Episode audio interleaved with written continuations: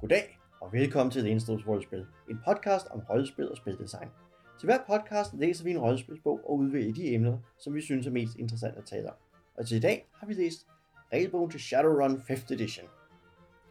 Jeg hedder Morten Reis, og med mig for at diskutere Shadowrun 5th Edition er Elias Helfer. Nis Haller Bejsen. Og Leon Øjlebæk.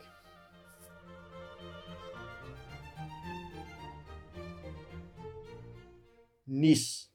Kan du ikke bringe os et kontekst eller sådan lidt historisk overblik over det her Shadowrun her? Fordi jeg har hørt, det er noget ret fancy rollespil, og det har vist været på markedet et stykke tid. Ja, det har, det har der er, nu, nu kan jeg få lov til at lege, lege Morten Grejs på det her afsnit, nu når du så fint har taget øh, værtsrollen. Um, Det ser jeg frem til det her. Ja, um, fordi... Ja, Jeg læner mig lige godt tilbage i stolen her. um, ja, hvis vi, hvis vi spoler helt tilbage og giver sådan en lang historisk kontekst, så kan man sige, at i 60'erne og 70'erne, der begynder vi at få New Wave Science Fiction, øh, som er øh, til forskel fra sådan Golden Age Science Fiction, som er sådan meget positivt og fremtidsskuende, så begynder New Wave Science Fiction med sådan nogen som Philip K. Dick og Harlan Ellison, at være væsentligt mere negative og dystopiske, og, øh, og også sådan at være mere indadskuende i deres øh, science fiction. Det handler ikke nødvendigvis så, længe, øh, så meget om at være ude på planeter eller møde mærkelige rumvæsener, men også om, hvad der sker i samfundet og inde i folks hoveder og sådan nogle ting. Jeg. Og den New Wave Science Fiction begynder så i start 80'erne at udvikle sig til, øh, til det, vi identificerer som cyberpunk, med blandt andet sådan, ja, det klassiske værk er jo Neuromancer af William Gibson, men vi får også, der er også forfattere, der er Bruce øh, Sterling, som laver, øh, hvad hedder det, af The Artificial Boy og Sketch Matrix, der er Rudy Rocker, som har hele Wave-serien. Øh, um, øhm, og vi begynder også sådan, det, det, den samme sådan dystopi om, hvordan, hvad hedder det, hvordan mennesket bliver fremmedgjort over for, over for samfundet, og samfundet bliver mere og mere, hvad kan man sige, det bliver industrialiseringen og, og, og onde forretningsimperier og sådan noget tager over og tager, ligesom, tager magten i, hvad kan man sige, for menneskeheden, men også for de institutioner, vi har bygget op med, øh, med demokrati og så videre, til ligesom at holde styr på den her mere og mere avancerede verden, vi er i. Og det er også noget, man begynder at se i film som Blade Runner, som jo så er en filmatisering af den der af Philip K. Dicks New Wave-værk, øh, Do Android Stream of Electric Sheep. Um, vi, der er også tv-serier. øh, Max Headroom er sådan en klassisk øh, øh cyberpunk øh, tv-serie, som spiller på, hvordan medierne, uh, hvad hedder det, hvad den sandhed, som medierne viser os, er ikke den rigtige sandhed, osv. De er også korrupte, vi har ikke nogen vi har ikke rigtig nogen kilde til sandheden længere. Så det begynder, det er sådan ligesom den basis, vi får bygget op sådan i start 80'erne og midt 80'erne og sådan noget. Det kommer så ind i rollespil, i, sådan, i faktisk sådan et stort splurge øh, fra, hvad hedder det, øh, i slut 80'erne. Um, øhm, vi kommer ind med Cyberpunk, øh, Cyberpunk hedder det sådan set bare til at starte med, i øh, øh 1988. Det er så det, der i øh, 1990 bliver til Cyberpunk 2020, og så bliver den tidligere udgave øh, om øh, navngivet til Cyberpunk 2013, fordi det, sådan, det refererer til de tidspunkter, som de her foregår på. Um, men allerede der, i, hvad hedder det, i 1989, kommer så faktisk Shadowrun, som er den her mærkelige blanding af cyberpunk med magi. Um, så det er altså ikke, øh, og, og det, det er før for eksempel GURPS Cyberpunk. GURPS Cyberpunk udkommer først i øh, 1990, fordi de lige øh, bliver holdt tilbage af Secret Service, som kommer og raider deres kontor, fordi deres cyberpunk på til synligheden er en manual i, hvordan man laver, hvordan man hacker. Um, og det er jo et meget cyberpunk, at de bliver Ja. rated af... Nå, Ja, uh, så, jo jo, så det, hvor, hvor meget de har spundet den historie, som, som uh, det, kan man også, uh, det kan man også spørge om, om man kan tro på den virkelighed, som de fremstiller der. Anyway, så, men, men det var mere sådan for at sige, at Shadowrun kommer faktisk meget tidligt ind i, uh, i den her historik, så det er, altså, det er ikke sådan en modreaktion, men om nu har vi set en masse cyberpunk-rollespil. At de, altså cyberpunk-rollespillene er nærmest lige kommet, øhm, og så har vi allerede den her lidt sære blanding.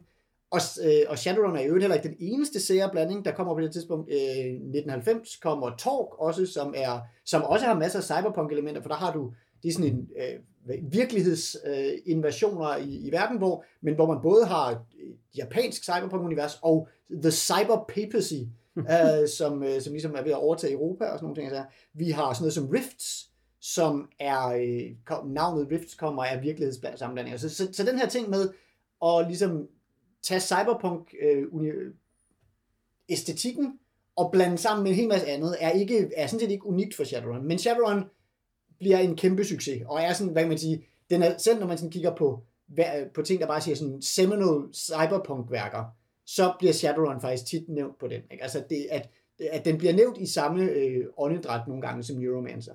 Og det er jo meget sjovt, når man tænker på, at William Gibson han, øh, har sådan en udtalelse, hvor han brækker sig over, at nogen har taget hans fine øh, litteratur og blandet den med elver for Tolkien. Altså, det er noget af det mest åndssvage, han nogensinde har hørt. Og for hvis man ikke har, ved, hvad Shadowrun er, så skal man gå ind og finde den øh, reklamefilm, der er lavet Ja. til den første udgave, eller en af de første udgaver af Ja. Shadowrun, som er virkelig fantastisk. Ja. Det er stor kunst. Det, det, er, det, er, det, er stor, det er stor kunst i low production value science fiction. um, det, det er meget, meget smukt. Nå. Vi, men altså, i uh, 1989 kommer det første uh, Shadowrun, um, udgivet for Phaser. Um, og er den her uh, sammenblanding. Det foregår uh, 62 år ude i fremtiden. Uh, deres standard sammenhæng starter altså så i, uh, ja, eller i, ty, uh, i 2051. Det er ligesom sådan starttidspunktet. Men de har en fin timeline for, hvordan ting begynder at gå galt i slut 90'erne. Øhm, og specielt fra øh, 2011, der, øh, der går det virkelig igennem. Det kommer vi tilbage til, når vi snakker om, om selve universet. Øhm, I øh, 1992 udkommer så anden udgaven, som er bare sådan, det er sådan lidt øh, regelmæssig clean-up. Og, øh, og i 8, øh, 98 øh, udkommer third edition så, øh, som igen er sådan lidt mere øh, afblanding, men også en vigtig ting for Shadowrun er som sagt, det foregår 62 år ude i fremtiden. Det gør det altid. Så øh, de fremskriver hele tiden deres tidslinjer. Det er også en grund til, for at de ligesom udgiver nye bøger og sådan noget. De her første tre udgaver, de udkommer alle sammen under faser. Um, øhm, som også når, formår at lave øh, rollespillet Earthdawn, som er ligesom sådan en fantasy pang, øh, pang, eller den tidligere alder for Shadowrun. Um, øhm, så der er, noget, der er noget samspil der. Men i øh, 2001, så går øh, Faser så ned med flaget. Um, der bliver skabt et nyt firma, der hedder WizKids, uh, men er nogle tidligere Faser employees, som, som beholder rettighederne til, uh, til Shadowrun. Men publikationen af Shadowrun overgår faktisk til det tyske firma FanPro. Fordi i Tyskland har de har været rigtig gode til at holde liv i Shadowrun. Um, selvom det var gået sådan lidt død i, uh, i den engelsktalende del af verden og sådan noget. Så der, der er blandt andet nogle store supplementer af Deutschland in den Schatten, som er som i første omgang udkom, ud på, udkommer på tysk, og som, øh, som ligesom bliver, bliver båret af det her tyske miljø, og, og, og fokuset på Europa og sådan noget kommer også meget fra, fra det tyske miljø og sådan noget. Så det er så FanPro-folkene, de bærer så, øh, de overtager sig ligesom 3rd edition og bærer, øh, øh, bærer, sig, øh, bærer Shadowrun videre fra 2001 til 2005. Um, øhm, og i 2005, så øh, stopper FanPro så med at, øh, at lave det. Um, og dermed dør også den her, hvad man siger, den sidste sådan rest af, af faser og, og, og, og forbindelsen til Earthdawn og sådan noget. Og så er det derfra, så i 4th edition, så er der så Catalyst Game Labs, som er et amerikansk firma, der får lov til at genoptage dem, og de laver så 4th edition, hvor de, øh, og der kan man, man kan også ligesom se, de får lavet en del om i, øh, i metaplottet, eller for, for ligesom ryddet op, og, bla, og for blandt andet, de får netop ryddet noget af det der Earthdawn og, og nogle af de gamle ting ud, og får, øh, får prøver sådan lidt at, at, at gøre plads til deres eget udgave af metaplotter, men, men, men stadigvæk med stor respekt for al den verden, der er bygget op. Altså, og det her princip om, at man er 62 år i fremtiden, det, det hænger ligesom ved. Og endelig i 2013 udkommer så 5th edition, og faktisk lige her, øh, et par uger før vi, øh, vi optog det her, så annoncerede de, at øh, her i år kommer 6th edition så, stadigvæk for Catalyst Game Labs. Øh, men de sidste tre udgaver her, kan man sige, altså med 4th, 5th og nu 6th, det er mere sådan handlet om, om regelopdateringer og sådan noget. Så det er ligesom, der er de kommet ind i deres egen gænge af, okay, vi skal udgive spillet igen, fordi vi skal opdatere verden.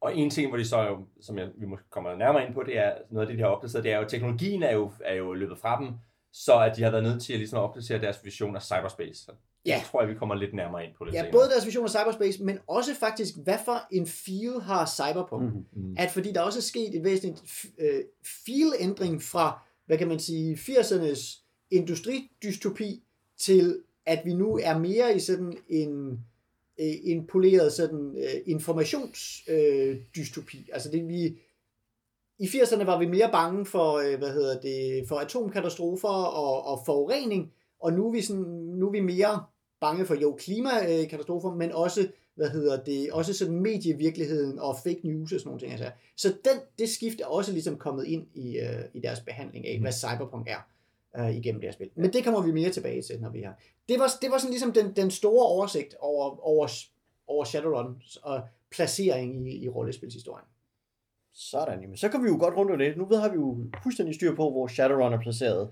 Og hvordan var det, Earthdawn, var det så 10.000 år før Shadowrun? Uh, Earthdawn foregår i den tidligere alder. Uh, det, Mm. mm. Earthdawn er den fjerde alder, uh, og det betyder, at vi er to Maya-kalendere tidligere, så ja, det er cirka 10.400 år før, Mm. uh, uh, før år 2011 så, hvis Ja. du skal... og vi er så, det ved I, den femte tidsalder lige nu. Sjette. Nej, nej, Øh, øh, Shadowrun er Shadowrun er sjette men, men. Ja, ja, og vi er, ja, undskyld. vi er i den femte. Den sjette er ligesom ikke rigtig gået i gang Nej, det er klart. Nej, Undskyld. undskyld. Formelt set burde den være gået i gang, men der er åbenbart et eller andet. Der er, noget, der er nogen, der har regnet forkert. Eller Ja, leap er years i en regning. Maya- Maya-kalenderen. Eller sådan noget. Leap years i Maya-kalenderen. Ja, lige præcis. Godt. Ja, det Ja, men det kan måske være, at vi skal tage et kig på bogen i stedet for. Ja, hvad får man egentlig i 5th edition? Ja, lige præcis, fordi det er jo en mobbedreng ude lige, hvad jeg kan se, den bliver tykkere og tykkere for hver generation. Og Ja. Oliver, kan du ikke fortælle os lidt om, hvad det er for et værk, vi sidder med her? Jo, det er jo en uh, traditionelt formateret rollespilsbog af den gamle skole, så det er et stort, tyk værk. Og i det her tilfælde er det på hele 502 sider uh, lang. Og, uh, og det er tættskrevne sider. Det er ikke uh, de der med store blanke områder og, uh, og hele situationer. Der er tætskreven af fiktion og regler og verdensbeskrivelser og alt det der. Øhm, og den følger meget sådan den, den gammeldags hedder, opdeling med at beskrive, hvad den hedder, lige hurtigt. Beskrive verden, og så er jeg sgu i gang med at kigge på, hvad man har af muligheder for at spille af ra- og roller og, og regler for, hvordan man gør det, og, øh, og en gamemaster-sektion fuld af ting og sager, og så enorme mængder af udstyrslister og spellister, og fartøjslister, og cyberspace-lister, og så slår jeg lige af med en, øh, en- en let lille 22 siders indeks over ting, man kan slå op. Det skal så siges, at det går ikke kun over grundbogen selv, 500 sider, men også seks andre bøger, øh, som kommer ud i, øh, i, i, i forløb med den. Så det er, det er et noget af et værk med rigtig mange ord, der står på rigtig mange sider. Så ja, og det er jo, og det er jo ved at sige, at hvad man siger, grunden til den her boks er også ligesom, at den her historik, som de netop bygger op, har bygget op over alle de her editions, at det hele skal ligesom være med, at hvor man kun kunne spille øh, ja, shamaner og, og hamitisk troldmand, så kan man nu spille alle teknomancer og alt muligt mærkeligt. Så, så er ligesom ja. også kommet den her akkumulation, at, at de nye editions har ikke ligesom lidt til den store oprydning nødvendigvis. Nej, nu- for bemærker jeg, fordi at dengang jeg jo sad med Shadowrun, det vil være nogle år siden, der sad jeg jo med øh, primært Second Edition, og der var, øh, der var jo Cyberware, man kunne købe til sin karakter, og så kom der en udvidelse med Bioware, og Bioware var totalt øh, ubalanceret og sejt osv., fordi det havde ikke samme negative konsekvenser. Men det var jo et supplement. Nu, er cyber, øh, nu er Bioware jo indbygget i regelbogen. Mhm. Mm-hmm. Um, så jeg kan Ja. godt se, at den har ligesom sådan skubbet Ja, og supplementerne ind. Du lagde tydeligvis heller ikke mærke til, at den nanoware er en øh, separat øh, kategori. og, det, den site var slet ikke udgivet på det tidspunkt. Ja, ja. Det fandtes ikke. Og der er også det med, med, med Shadowrun er, at, at det er defineret ved at have, have puttet cyberpunk og fantasy sammen med alle delene af det hele. Der er ikke noget, der er blevet skåret væk i det der sammenstød. Det, det er simpelthen sådan en, en, en perfekt øh, sammen, sammenstødning, hvor det hele bare er med. Du, du kan få fingrene ned i alt som spilperson, af, hvad, hvad der passer ind i de her, Ja. de her to genrer. Ikke? Så det vil sige, at der er rigtig meget, der skal være øh, Ja. regler for, og hvordan det krydser med hinanden, og, og hvordan man gør det. Så vi kan konkludere, at vi sidder med et, et gigantisk værk, så, som sådan, med en meget lang forhistorie inkluderet. Ja. Ja. Så tænker jeg, at vi nu går i retning af selve reglerne, og hvordan øh, hvad skal jeg sige, de her sådan, enorme værk af regler og supplerende elementer og tabeller osv. bliver formidlet. Og næste, der tænker jeg, at du måske kan komme med nogle ord omkring, hvordan reglerne sådan ordnet er i Shadowrun. Det er noget med nogle terninger, jeg har hørt. Ja, øh, det er jo, øh, Shadowrun er jo, er jo berømt for, at, man, at det er et af de rollespil, hvor man ruller spand, fordi man, øh, man skal rulle en, en spand af terninger. Øh, det er et dice pool system, øh, hvor man, øh, hvad hedder det, man har nogle, altså, man har otte attributter, og man har nogle færdigheder, og så øh, skal man, øh, altså det er sådan, den basale mekanik er, at man, så skal man klare en eller anden ting, det kan være at komme op ad en væg, jamen så tager man sin, måske sin agility plus sin athletic skill, lægger de to tal sammen, det er det antal succeser, man skal rulle, og så tæller man antallet af 5 og 6, og det er antallet af succeser. Og så måler man det op mod en eller anden target number, det kan være, at man skal slå fire succeser for at komme over en eller anden given mur. Eller sådan. Det er sådan kernen i systemet, og det er egentlig nemt nok at gå til.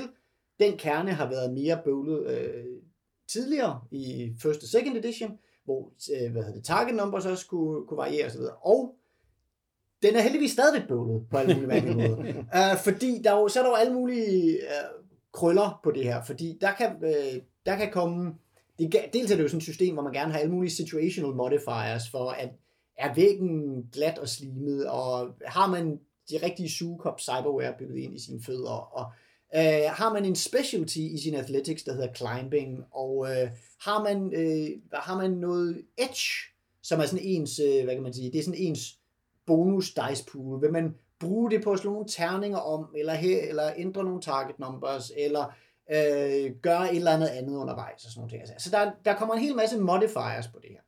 Øhm, øh, hver eneste ting. Og, og, og det er sådan, hvad kan man sige, så det her med at klatre, det er sådan en rimelig simpel ting. Men hvis man er, hvis man er i en kamp, for eksempel, det er, det er en klassisk situation, så er det jo både, jamen, hvor god er jeg til at ramme, hvor god er den anden til at, at dodge, når jeg så har ramt ham, hvor god er deres armor så, øh, versus hvor, øh, hvor meget armor penetration, der er i mine kugler. Og så skal man også huske, hvor langt man er væk, og hvis nu man lige har skudt en masse andre kugler, så er der recoil og... Ja. um, og det her, det er jo så samtidig med, at uh, det, det her, det er så, ja okay, jeg er, jeg er en sim, almindelig, simpel cyber... Uh, samurai. samurai. Street samurai, der kan finde ud af at skyde noget. Men nogle andre kunne være i gang med at hacke min pistol, mens jeg skyder på dig.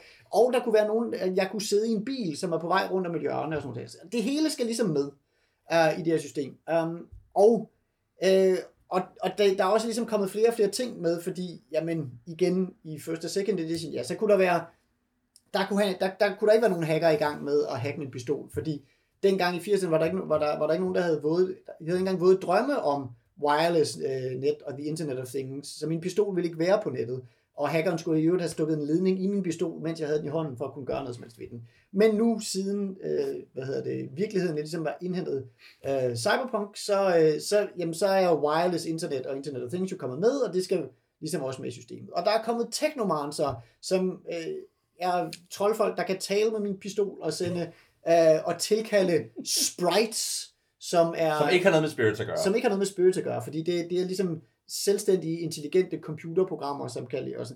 Um, øhm, og de er også kommet med, og de kan også gøre noget ved mig, øh, mens jeg er i den her kamp. Og, og, og, og det er ligesom også kommet på som de her lag på lag i den her geologiske formation, som, som er Shadowrun nu. Hvis jeg skal forsvare det, og det, ja, det bliver du næsten nødt til, fordi at, ja. altså, lige nu begynder jeg jo sådan at rykke længere og længere væk fra det her, fordi det er sådan, mængden af ting, du har stablet ovenpå, og, og da jeg læste reglerne, der begyndte altså hvad skal jeg sige, flere steder begyndte jeg sådan virkelig at tabe koncentration omkring teksten, fordi der bare en regel mere, og en regel mere, og når man så prøvede at holde alle de regler i hovedet på en gang, mens man sad og bladrede igennem bogen, der var altså meget. Ja. Og de, og de er formuleret på en meget mærkelig måde. Det, så ja. det har Elias også øh, været inde på, det der med, at, at, at det er sådan en mærk, mærkelig meandering yeah. ting, hvor man ligesom, Nå, hey, hov, vi var i gang med at skyde, så vil jeg også hellere lige fortælle jer reglerne, når vi går, nej, kunne vi ikke blive færdige med den her runde struktur, som vi var i gang med? Nej, nej, nu skal du høre om recoil, fordi så skal du også høre om gas recoil compensators, og hvordan du kunne have bygget noget cyber ind i din arm. Øh, også. Altså, og, og, og lige netop der med kampreglerne, det var der, hvor jeg virkelig mærkede det, ikke? fordi der er en gennemgang af en rundestruktur, men så kommer der efter, og for øvrigt skal du også lige huske, at der er forskellige måder, du kan skyde din pistol på.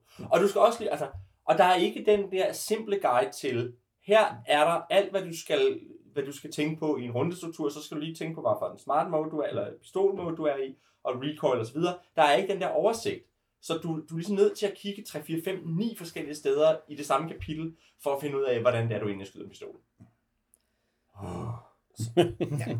Men, som sagt, hvis jeg skal prøve at forsvare det lidt, ja. øhm, så for det første, så hvis, når man først har knækket koden på det på en eller anden måde, så, så, så, er, det, altså, så er det sådan et spil, som man godt, altså, hvor man godt kan få sorteret nogle af de her ting fra, eller man kan ligesom regne ud, okay, det her bliver kun aktuelt, hvis der ligesom er nogen, der specialiserer sig i den her ting, og så videre. Så, så, så ja, der er enormt meget drinking from the fire hose, når man skal have alle reglerne ind, men når man sætter sig ned og laver en bestemt gruppe, så er det godt være, at man finder ud af, at de der technomancers kommer... Der er flere forskellige grunde til, at man ikke har lyst til at have dem med. Den ene er for eksempel, okay, vi overgår ikke lige de der regler lige nu, så kan vi i det mindste uh, ligesom se lidt, uh, se lidt bort fra de aspekter. Så det, det er sådan den ene ting. Man kan godt ligesom få dem hævet ind.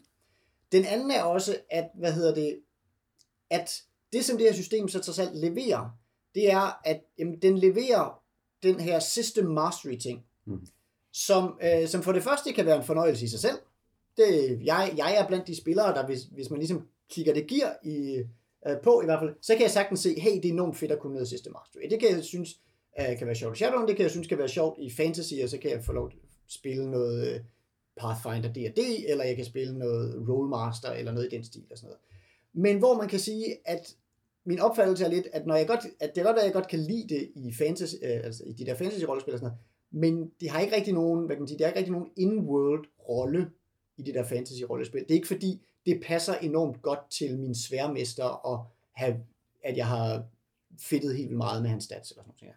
Men i Shadowrun, hvor øh, vi kommer tilbage til, hvad man præcis spiller, men man spiller jo de her specialister øh, i, hvad hedder det, i at begå, i at lave Shadowruns, som er de her øh, kriminelle til rigtig kriminelle handlinger. De, er, det er aldrig rigtig lovligt at, at lave Shadowrun. Men altså, hvor man laver de her, øh, hvor man de her specialister i at bryde ind i øh, andre firmaers øh, data havens, eller at, at lave øh, r- rigtig headhunting, altså, hvor, hvor man nu man for alvor skal have hyret den her mand til et andet firma. Og det, han har sagt nej gentagende gange. Um, øh, og sådan nogle ting. Altså det, det er ligesom den slags job, man laver. Og det passer på mange måder enormt godt til de her karakterer, at de er, øh, at de er nørder omkring deres fag på en sådan måde, hvor at, jamen det gør, altså de er, altså de er ligesom fotonørder, der går helt meget op i deres objektiver, det gør fandme en forskel, om der er en recoil compensator, øh, og hvilken, og om det er gas recoil compensation, eller om det er bygget ind i min arm og sådan noget. Altså, at det ligesom, man kan se de her diskussioner udspille sig i, øh, i verden også, mm. at det, det er ikke urimeligt, og det, og de, og det, der er også, hvad kan man sige, detaljegraden i reglerne er også der, hvor man kan også godt forstå, hvorfor når du møder, altså, at i stedet for, øh, at den almindelige street cop har den fedeste rifle, jamen det har han ikke, fordi de, de stats, som den har, ja, de er enormt fede, når du er så dygtig, så du har brug for den fedeste rifle, men de er ret ligegyldige. Altså, det, det, det er ikke bare sådan, at når den er dyr, så selvfølgelig har man ikke givet den til, til en street cop. Nej, det er sådan, jamen, han har faktisk ikke statsen til at anvende alle de her, specialite- øh, alle de her specialiseringer, der er på det våben. Så, så, så ja, det er en tung øh, maskine at, at få op at køre, men den er faktisk, den hænger sammen med den verden, som Mm. man, og, Ja, fordi det er jo det er et, et, et system, hvor man spiller eksperter. Man Ja. spiller nogen, altså det er øh, go big, go big og go home. Altså hvis du ikke, hvis ikke du kan finde ud af det du, det du spiller, så dør du. Altså det, det er sådan en, en øh, darwinistisk, social darwinistisk verden på en eller anden måde, ikke? At være Shadowrunner. Ja. Så, så på den måde giver det, giver det rigtig god mening. Der vil jeg så sige, at øh, formidling af reglerne hjælper ikke. Altså, og det, det synes jeg, fordi jeg har ikke noget imod komplekse regler. Men jeg har noget imod dårligt formidlede regler. Og det synes jeg, det her er.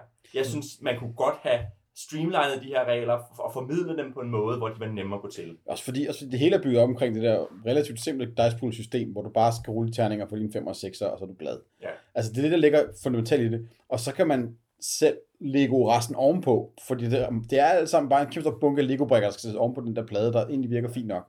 Øh, men når det hele bare kommer i den der suppedas, hvor man ligesom er antaget, at man har alle brikkerne, skal bygge den der færdige øh, dødstjerne, så bliver det sgu lidt svært at, øh, at holde red på det.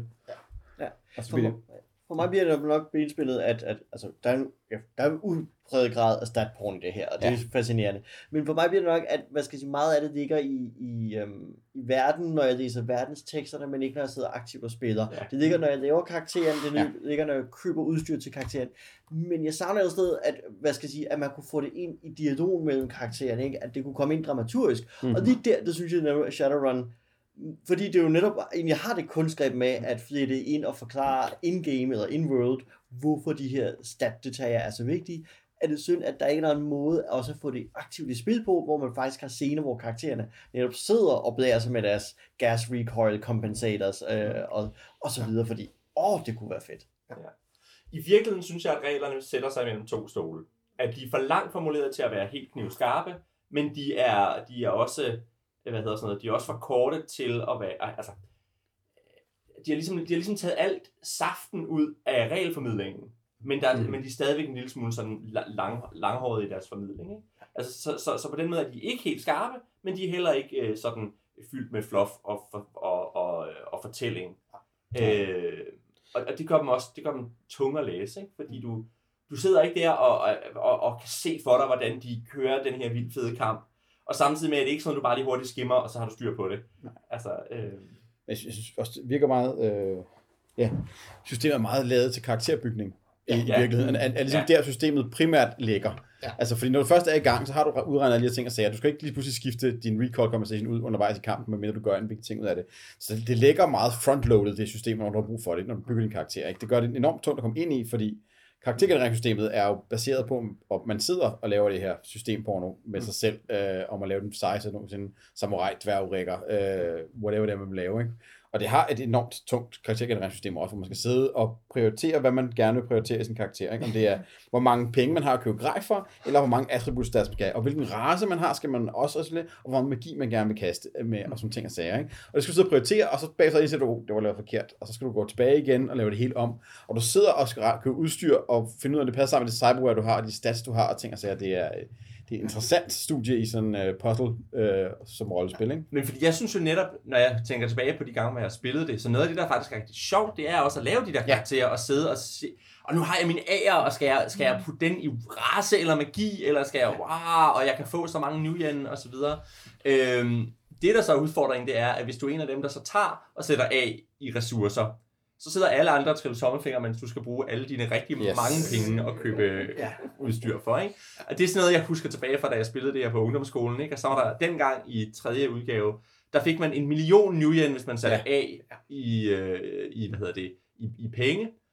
Og så kunne man godt regne med, at man ikke blev færdig den aften med at købe ind. Ikke? Ja. ja. Og særligt hvis du lige havde en håndfuld supplementer, fordi du skulle have sværet over fra den her bog, du skulle have det her cyberware heroverfra, og du skulle have forbedret reflekser fra det Plus, der. du skulle have bogen, hvor din bil skal blive customized, og den bog, ja. hvor din gun bliver customized, ikke? Ja. øh, ja. ja. Jo, jo, og det der jo så, hvad man siger, det der jo så er sket, det er, jamen, ja, på en eller anden måde, nu kan jeg tage også ligesom nostalgisk briller på, men man kan sige, dengang havde man i det mindste bogen, øh, forskellige bøger til de her ting, og det gjorde også netop, om så kunne man ligesom separere altså man må mentalt ligesom skifte gear til, okay, gider vi overhovedet slå op i den her bog med vores customized guns, eller ej? Okay, det, er, det bliver ikke lige aktuelt lige nu, og så kan vi holde det væk. Men det er jo sådan netop her i 5th edition, ja. hvor der skulle helst ikke være nogen, der kom til den her grundbog fra 4th edition og tænkte, jamen, hvor er min, altså, hvor er min technomancer, eller hvor er min, hey, jeg skulle være en physical adept, hvorfor har jeg, hvorfor har jeg glemt reglerne for det, eller, øh, hey, I indført regler for advantages og disadvantages, øh, eller merits and flaws i, uh, i, i third edition, der, hey, ja, det skal jeg da have den fulde liste af nu. Og sådan. Altså, at på den måde er det også ligesom akkumuleret mængder af, af mm-hmm. data, man ligesom skal igennem for, for at komme ind til ting. Men samtidig med har de jo også lavet de der bøger, og det er jo det, som, som, som, du, som vi også, du også nævnte før, og det var med det store indeks, hvor der er nogle, nogle grundsupplementer. Ja. Ja. Og, og jeg har faktisk købt sådan en Humble Bundle, hvor, øh, hvor de der grundsupplementer var i, så jeg har, som jeg har kigget i. Og de er sådan set rigtig fine, fordi de har en masse af det der med at dykke ned i og, og, og uddybe nogle af de der mm. ting. Så i virkeligheden, øh, altså hvis jeg skulle spille det her, så ville jeg rigtig gerne have de der supplementer, fordi de, de har en masse ting, som gør de forskellige ting, man kan spille federe, end grundbøgerne gør. Helt sikkert. Og, de er, og det er faktisk til, til dels i nogle af de bøger, både på grund af, ja, både fordi de får dykket ned, men også fordi, og det kommer vi jo tilbage til, når vi begynder at tale om fluff og verden og sådan noget, men de er jo gode til i deres regelbøger og, øh, at formidle samtaler. Og det kan godt være, at reglerne ikke giver dig redskaberne til at tale om de her våben. Øhm, eller sådan noget. Men hvis man så slår op i sin, hvad hedder det, Shadowtech-bog, hvis jeg nu skal tage et gammelt second edition supplement, med våben i, jamen så var våbnet jo formuleret, ved, og, og ved siden af var der ligesom samtaler i cyber, øh, eller i Shadowrun-miljøet om, om det her var nu var en fed gun eller ej, eller man i virkeligheden mm. bare mhm. blev, blev ripped off af Ares med deres nye uh, product placement og sådan nogle ting, altså. At, uh, hvad hedder det, um, så, så, de, så de, hvad man siger, i de bøger, hvor de så folder de her ting ud, så er de gode til at få i hvert fald illustreret, hvordan den her samtale kunne ja. fungere. Og det er noget af det, der måske er gået tabt ja. en del i den her grundbog, hvor de ligesom bare skulle have haft så meget crunch med, så og der er også, der er også fluff tilbage den på, det er slet ikke det, men der er ikke ligesom, der er ikke nødvendigvis, altså der, det er mere fluff for sig og crunch for sig ja, i grundbogen. Mm. Ja, det er, de har puttet meget fluff over de der små uh, fortællings, historiefortællinger, ja. der, der er indledet hver kapitel på, nogle, på nogle fine måder. Ja, der er, ligesom, der er ligesom tre typer tekst i den her ja. bog. Ikke? Der er fiktion, så er der regeltekst, og så er der noget fluff indimellem. Ikke? Ja. Altså, hvor fluffen er, er ligesom beskrivelserne af, hvad er det for en type ting, man kan spille, og hvordan vil det se ud. Og der synes jeg jo, at, at uh, fiktionen får vist, hvor fede de her karaktertyper er. Fluffen gør, at jeg sidder og tænker, uh, det kunne jeg godt tænke mig. Og så ser jeg reglerne, og så rammer jeg muren, ikke? Ja. Mm. Øhm, men det er jo sjovt, for netop når, jeg, når man så kigger i de der supplementer, så har de de der chatbeskeder, som, som, som står ved siden af det hele, og hvor jeg tænker, jeg vil da ønske, at det også var i den her bog, mm-hmm. fordi det, det giver nemlig noget af tonen for den der verden, og noget af fornemmelsen af det der, de der Shadowrunner, der sidder og skændes med hinanden på sådan en online forum. Ikke? Det, altså det, det virker rigtig godt til at, at give noget af fornemmelsen af at være Shadowrunner. Det fodrer rollespil mere, end det fodrer øh, sådan mekanisk mastery, ikke? Lige præcis. Mm. Men altså, ja. Men det sagt, altså når man, hvad man siger, hvis man først har fået reglerne ind under huden og så videre, så er de, altså kamp kan, kamp kan være tungt, fordi den der har alle de der slag frem og tilbage, altså det har, det har, sådan, det har faldet i den klassiske fælde med, at jamen, du skal både lave et angrebslag, og så skal nogen kunne forsvare sig, så de skal også kunne have et forsvarsslag, at hey, så selvom der rammer, jamen, hvad nu hvis jeg er sej, i stedet for at være god til at undgå ting, jamen så skal, du, så skal vi også ligesom have nogle mekanikker for det. Men alt andet end det, er faktisk rimelig smooth. Altså selv, hvad hedder det, selv, der, selv det at lave trolddom og tilkalde, mm. hvad hedder det, mærkelige ånder og så videre, godt at der er avancerede regler for det, men det er egentlig rimelig smooth at udføre. Um, hacking, eller um, decking, som det hedder i Shadowrun, som tidligere har været temmelig kompliceret og krævet mærkelige maps over, øh, over cyberspace, man var det er blevet relativt strømlignet som, som en, en serie af, af slag, hvor man, ligesom, hvor man så langsomt ligesom forbryder sig mod, øh, mod God, som er Grid Overwatch Division, yes. altså, som ligesom holder øje med, øh, hvor, hvor, mange, hvor mange snuble tråde man, man, man er faldet over, mens man tænker ud, og det, og det er ligesom sådan bare sådan en counter med, okay, hvor langt, push your luck, hvor langt vil jeg komme ind i det her, før jeg, jeg siger, mhm. okay, nu øh, slu, øh, slut med det her, nu, øh, nu kommer de snart efter mig. Og sådan noget. Altså, så, så mange af systemerne har de egentlig fået strømlignet nok, i hvert fald når man ligesom tager dem mhm. enkeltvis og er ude på det her. Altså, det, altså der er, der, der er på den måde, det er godt, vi siger, at det er akkumuleret meget, men der er også kommet noget ud af deres uh, editions, til ligesom at få gjort de enkelte elementerne mere strømlignet. Der er bare kommet flere enkelte elementer til.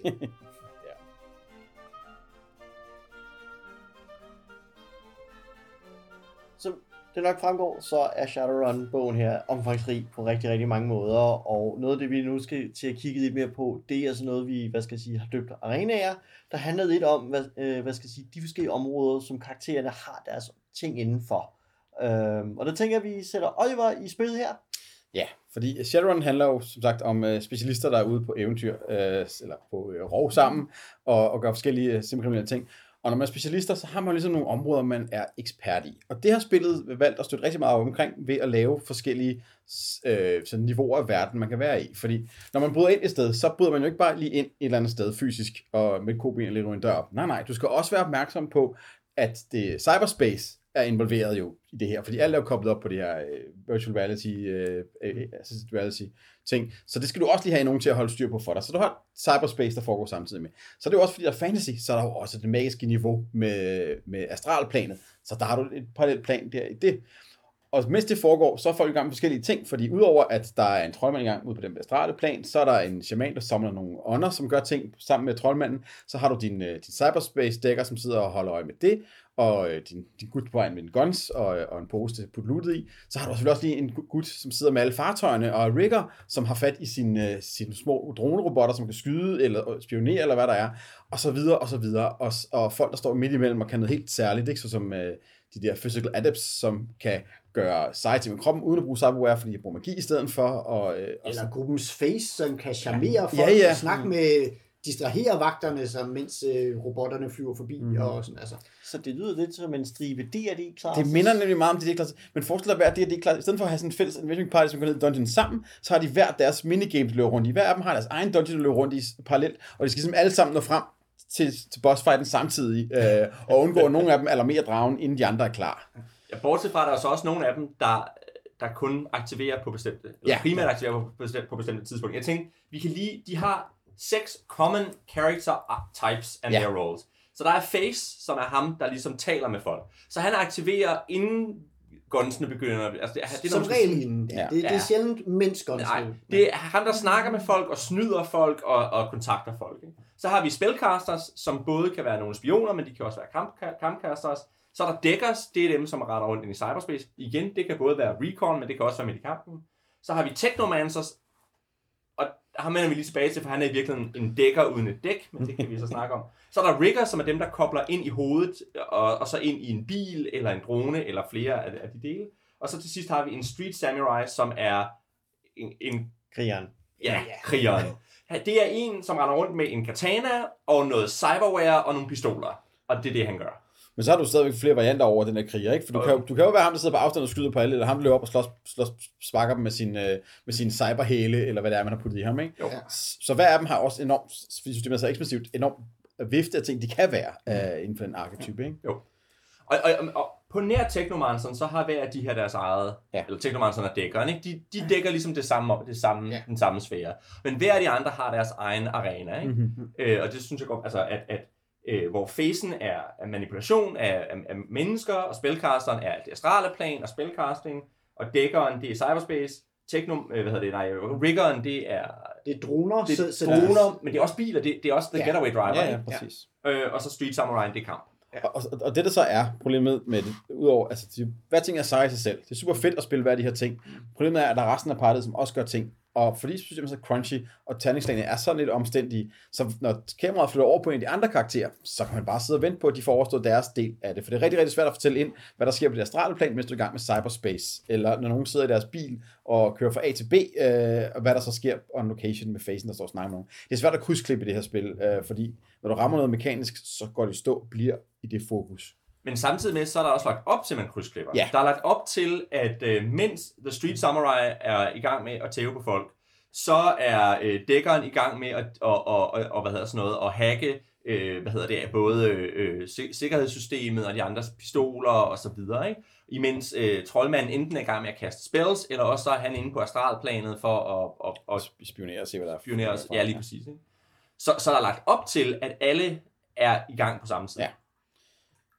Men- Og så kan man sige, at kamp, kampplanet er på en eller anden måde det fælles, den fælles reference, hvor det godt være, at Street Samurai er der, det er der, han shiner, men altså Facen har også en pistol, og det har dækkeren og riggeren ja. også, og så videre. Ikke? Så alle kan være med der. Ja. Øhm, Jo, altså nu vil jeg så sige, at fordi, ja, en ting er det her, den her fælles, hvad man sige, den her krydsklip og, og actionscenerne, hvor alt det her, det ligesom skal, skal kobles sammen og så videre. Det, det giver jeg fuldstændig ret i, at det, det, kan, det er enormt svært, og det er så der, hvor de har, der har de prøvet at lave ligesom forskellige tricks netop, at altså de, nu er det her, ja, augmented reality og sådan noget, er ligesom lidt kommet med for, at dækkeren ikke bare, hvorfor sidder jeg ikke bare derhjemme på min, øh, min lejlighed og plukket mm-hmm. ind i væggen og sådan noget, hvorfor skal jeg være derude, hvor kuglerne flyver og sådan noget. Jamen det er fordi, at øh, sådan noget med wireless, øh, hvad hedder det, støj og, øh, og augmented reality, det bliver fedt det her. Um, altså, øh, så, så, så det er sådan ligesom, øh, det, det, er sådan, det er sådan det sted, hvor de ligesom har prøvet at få de her action scener til at, at køre sammen, og det, og det er sådan bøvlet, det er sådan bøvlet på en måde. Men en stor del af Shadowrun er jo også prepping, Ja. og, øh, og det at gå til, hvad man siger, man har ligesom, man har fået den her opgave, man har, man har mødt en, en skummel mand på en, kro, ah, en, en, en natklub, um, og, øh, og han har bedt en om at, at finde en, øh, en dims, øh, inde i et eller andet firma, eller sådan noget, og så skal man ind og hente den. Og nu, nu går man så i gang med at undersøge det her firma og prep og sådan nogle ting. altså. Og der kan man sige, i den prep, der er det ikke nødvendigvis, der, der er det ikke nødvendigvis sådan, at man skal, hvad hedder det, øh, altså der er det ikke nødvendigvis og, og det er jo det her hektiske krydsklip, og, øh, og, og terningslagene er heller ikke nødvendigvis sådan så, øh, så kompliceret der, så, så det er ikke sådan, at man nødvendigvis sluger timevis af, af spiltid, bare fordi, okay, nu skal du hacke derind, så kan vi godt lige sige, okay, men det går du i gang med, så ruller du to uh, terningslag, og så er vi done, og så kan vi gå over og kigge på, om, hvad kigger du så i astral, i astralplanet. Så, så på den måde kan man sige, krydsklipningen kan blive lidt nemmere, men til gengæld, men der er stadigvæk ligesom den effekt af, at det er et enormt sådan, uh, mentalt overload for en, eller kan i hvert fald være for en spilleder, ligesom at holde styr på, okay, så det her firma, man så kan vide, hvor, hvor, hvor mange, hvad for nogle troldmænd har de egentlig on call, når du Mhm. mm-hmm. kommer listen igennem øh, det astrale, eller når du har, ej, faktisk det er ikke engang, der er det ikke engang dig, du har bedt den lokale, øh, hvad hedder det, ånd, der boede nede i, øh, i saunaen om at gå derhen, og hvad siger de til den, og, øh, og hvornår melder den tilbage, altså, øh, og det samtidig med, at Facen havde været nede og snakket med nogle bandemedlemmer, som sagde, at de skulle nok melde tilbage, og om de kunne være med til, altså at der også ligesom, på den måde giver arenaen ja. også enormt mange bolde, der, der kan være i spil, og som, hvad kan man sige, hvor på den ene side, så sidder man som, som spilleder og kan lidt sådan, haha, jeg kan, jeg kan, altså jeg hører jo alle jeres planer, så jeg kan øh, counter dem alle sammen. På den anden side, så er man i den klassiske sådan 5 mod 1 situation om, okay, I kan finde planer på fem forskellige arenaer, som jeg alle sammen skal behandle nogenlunde fair. Altså, og der sad jeg i virkeligheden, da jeg læste og tænkte, hvis nu jeg skulle sige, hvad er min ideelle gruppe af seks mand til det her, så er det fire spillere og to spillere. Mm. Altså det der med, at du har to spillere, som, som har lavet plottet sammen, og så siger man, og du tager dig for af cyberspace, og det er du specialisten mm. i, og så tager jeg mig af det astrale, og altså det der med, at man som spiller så fordeler lidt, hvad det er, man laver, så man kan, man kan trade off, og så når jeg er i stødet, så kan jeg gå ind og spille en NPC, og så kan du gøre noget. Altså, fordi der er så mange ting at holde styr på, og så vil man også kunne have en, der har helt styr på det ene, den, hvad hedder det, den ene arena, og så kører han lidt, og så tager han lige en pause og tænker sig om, imens den anden kører den anden arena. Der er også øh, en ting, øh, jeg tænker på, den, den næste snakket, som er sværhedsgraderne. Ja. Udfordringen, som spilleren smider foran spillerne. Fordi hver karakter er så specialiseret i deres arena, så kan, hvis du rammer ved siden af og kommer til at slippe øh, helvedeshunden løs, der, hvor uh, Rickon sidder, i stedet for der, hvor Samuraien, som egentlig, som egentlig var tunet til at skulle slås med, så får du flintet din, din Ricker hjælp på ingen tid, og, og de andre kan ikke nå at gøre noget, fordi du altid skal være specifikt tunet til den ene karakter, du møder med, fordi de svære, altså, kompetenceniveauet er så forskelligt fra, fra det, du har valgt at være god til, og det, som du bare sådan øh, øh, render på undervejs. Ikke? Og der er ikke nogen incitamenter rigtigt, synes jeg, i karaktergenereringen til at blive all-rounded. Øh, det er rigtig, rigtig svært at være, at være andet end, end hyperfokuseret. Og det er jo så der, hvor de får øh, fornøjelse af, at de har lavet helt separate arenaer, ikke? Mm-hmm. fordi det er kun dækkeren, der kan møde øh, cyberspace-udfordringer. Og det er kun magikeren, der kan møde astrale udfordringer. Ja. Bortset fra, at de så siger, at, at magi, hvis man ikke har en magiker med, kan være op ad bakke. Ikke? Ja, det, det er besværligt. Øhm, altså, og, øh, og så har de for øvrigt indføjet i bogen en, sådan en, en, en, en ting fra rollespil, som jeg synes er i virkeligheden lidt nederen, hvor der står uh, Geek the Mage, Altså, hvor de siger, at der er sådan en tendens til, at folk skyder magikeren først, og hvor jeg tænker, hmm. hvorfor siger I det? Ja, nu, nu, nu, nu tog I lige 20% af, hvor sjovt det er at være magiker, fordi ja. nu ved jeg, at alle kommer til at skyde på mig først. Ikke? Nå jo, men altså, hvor, hvorfor, er det ikke, hvorfor er det ikke Geek the Street Samurai? Altså, han, han har en katana og et kæmpe gøb. Altså, nå. Fordi han er en trold, og vi alle sammen ved, hvor meget skade trolde kan absorbere. Ja, ja, ja det er rigtigt. No. Anyway. Jo, jo, og, og den anden ting er også, og nogle gange knækker man så de der systemer, man så netop, når man er trolden, der er, hvad hedder, altså når, når man finder ud af, okay, men vi bliver altid countet af det der, nå, men så laver jeg da en trold, der er vores face. Skal du se næste gang, der er nogle af de der vagter, der bliver kold høne, så kan man også bare æde dem. Altså, øh, og, så, altså, og det, på den ene side kan det være enormt fedt som spiller, men så finder man også pludselig, at nu har vi spillet os ud på den her ja. del af banen, hvor ingen af os er hjemmevandte længere. Så, så hvad kan man sige, så det var, fedt, det var et fedt moment, da jeg ligesom fandt ud af, hey, vi kunne godt, nu kan vi ligesom godt klare den der counter, men så står man ligesom derude og tænker, nå jamen, øh, nu, nu har jeg så, nu har jeg så den, netop den her balancegang med at få det hele til at passe med nu, det er den, det er den rigtige udfordring, der er det, Nå, jamen, jeg kan jo tæve mig igennem alle de udfordringer, du har sat op for mig lige nu, fordi du havde ikke forventet, at jeg kunne det her. Og så, hvad, hvad gør vi så? Ikke? Altså, ja. at, at nogle gange kan man også ligesom som spiller ved et uheld komme til at knække noget, når man ja. Bare fordi man vil prøve noget nyt og spændende. Men det lyder et sted også som om, at Shadowrun lægger op til, hvad skal man sige, kompetitivt rollespil, ikke? Uh, hvor man et eller andet sted som Game Master skal sætte en svær bane op, og som spillere skal lave nogle specialister, der kan manøvrere gennem banen og nogle gange bryde med, med det koncept, som spillet, ikke? Altså, der, der ligger sådan en eller anden form for cat-mus øh, ja, det, ting i det her. Det vil jeg jo lige give et kompliment til den her udgave i forhold til tidligere udgaver, som er dem, jeg har spillet med i uh, third edition, som jeg har mest, som jeg har utrolig meget af. Der er meget lidt for spillederen at have af mekanisk uh, backup i forhold til, hvordan udfordringerne spillerne møder. Det er basically, du finder på det hele selv i dit lille hoved, og så er alle reglerne handler om, hvad spillerne kan. Der er et, et væsentligt mere i, den, i 5th edition her, hvor spillederen får udleveret øh, eksempler på ting, spillerne kan møde, svære udfordringer, sikkerhedssystemer, øh, modstandere og ting og sager, end der har været i, i tidligere udgaver. Det synes jeg egentlig er meget rart, fordi det har jeg savnet rigtig meget, at, sådan, at have de der værktøjssæt som spilleder ja. til at møde de der arenaer med, andet end bare at vende reglerne om mod dem. Ja, der har jeg måske faktisk så omvendt, fordi jeg kommer mere fra second first edition udgaven, og der er der, der er der flere bøger, der er fyldt med sådan nogle rigtige Altså, som, er som, som svarer nærmest lidt til, til D&D, kommer nogle gange nogle bøger med fælder, ja. eller mm. andre sådan gotchas, ikke? Og der er for eksempel, husker uh, i, hvad hedder det, uh, i en bog fra, hvad hedder det, til second edition, hvor, hvor jamen, fordi der er de her regler om, at uh, i astrale plan, kan man ikke gå igennem levende ting. At, uh, at passende levende ting, det, de kan ligesom blokere ting og sådan Så, og så er det sådan et, Nå, men, øh, og det, det her er jo i en verden, hvor magi er rigtig, og der, der er magiske videnskabsmænd, der forsker det, og så de har selvfølgelig undersøgt, jamen, hvor levende skal levende ting være, for at, øh, for at den regel gælder. Og så har de opfundet astralt øh, present bakterier, således at når en eller anden øh, hvad hedder det, mager er kommet ind et eller andet sted, hvor det ikke kan være, så bang, så pumper du væggene fulde af astrale bakterier, bang, så har du fanget ham inde i dit astrale fængsel. Og sådan noget. Altså, så man virkelig sådan nogle, haha, den havde I ikke set komme, før jeg havde tog den her bog frem og sådan noget. Og der findes også en, der hedder Mr. Johnson's Little Black Book for First Edition, som også er film, altså, den er basalt set sådan dirty tricks for, for Game Masters. Så der har, hvad man siger, jeg tror måske Ja, ja, ja. i Third Edition, der var de så lidt sådan, okay. Og på den anden side. Nu, øh, nu har vi snakket meget om, at hver af de her karaktertyper har deres eget domæne. Og nu nævnte jeg lige kort, at der er ham Technomanceren, som i virkeligheden er lidt ligesom dækkeren. Men han er i virkeligheden lidt ligesom en hel masse ting. Og det, det, det er jeg nødt til bare at nævne. Altså fordi Technomanceren bruger magikernes regler, men han bruger dem i cyberspace. Og det synes jeg er øh, to missed opportunities. Mhm. Altså for det første, så er han en ny karaktertype, der møver sig ind på, øh, på dækkerens øh, øh, domæne, og i virkeligheden er lidt sejere til det. Jeg ved ikke, om han er bedre, men han er bare lidt mere cool. Lidt mere suave, når han kommer rendende der, og "Ej, men jeg behøver ikke noget dæk. Jeg, jeg går direkte fra min hjerne ind på cyberspace, og så sidder dækkerne og siger, "Øh, din, altså, det er på en eller anden måde. Nu var det, det her, det var mit, mit territorie, og nu kommer du bare... Øh. Ja, for en parallel til folk, så er det, forestil dig, du kan gå på Facebook uden at bruge en smartphone eller anden Lige form for præcis, ikke? browser. Ja. Jo, og så prøv at forestille dig, at du, at du er ham, øh, du, er, du er Cambridge Analytica, og så pludselig så kommer der nogen, der kan lave alt det der bare med sin... Okay, anyway. øh, nej, men altså, at, at, at, at, at på en eller anden måde, så kommer Technomancer der og er lidt, mere, lidt sejere end dækkeren til at lave det, dækkeren egentlig skal. Samtidig med, at de tager et, regelsystem, som de bruger til de der øh, troldmænd, og så kopierer de det næsten direkte Mhm. mm-hmm. over.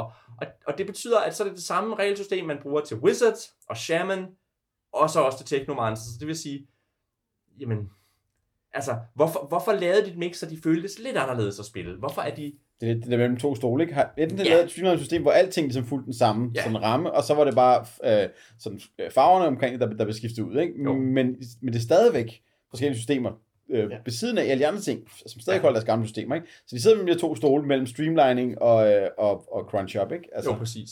Og det betyder også, at jeg sidder og tænker, er der nogle forskelle, jeg har overset, fordi de har dem i to forskellige kapitler, og det hedder noget andet, men, men jeg synes det, altså, når jeg læser teksten, så fungerer det stort set i sådan.